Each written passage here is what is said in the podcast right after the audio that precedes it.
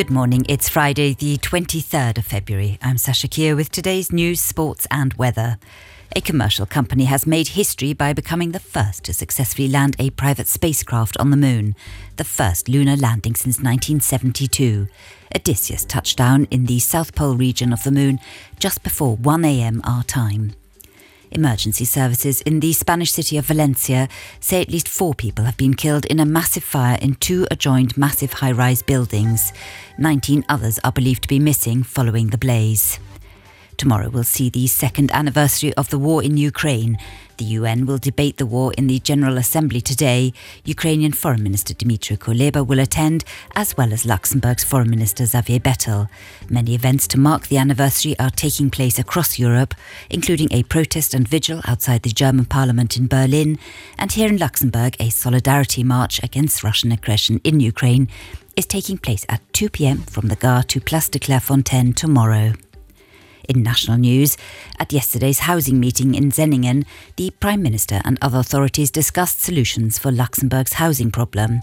At a press briefing, Luc Frieden said the meeting tackled the issue of how to build more properties as quickly and as densely as possible. He also said that immediate changes to improve the construction sector and housing market would be put into proposals for the Government Council over the coming weeks. A man who was formerly on Europe's most wanted list was sentenced yesterday following a violent assault in Remich over three years ago.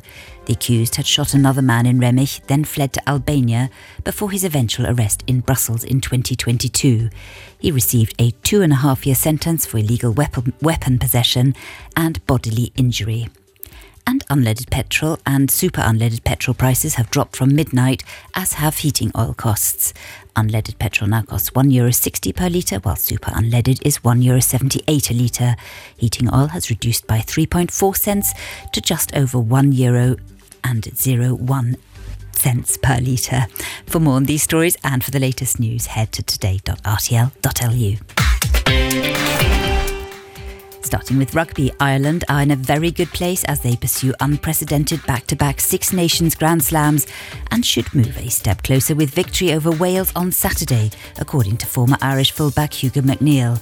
The Irish sit at the top of the table after two bonus points wins and welcome an inexperienced Wales side who've gone down to narrow defeats against Scotland and England.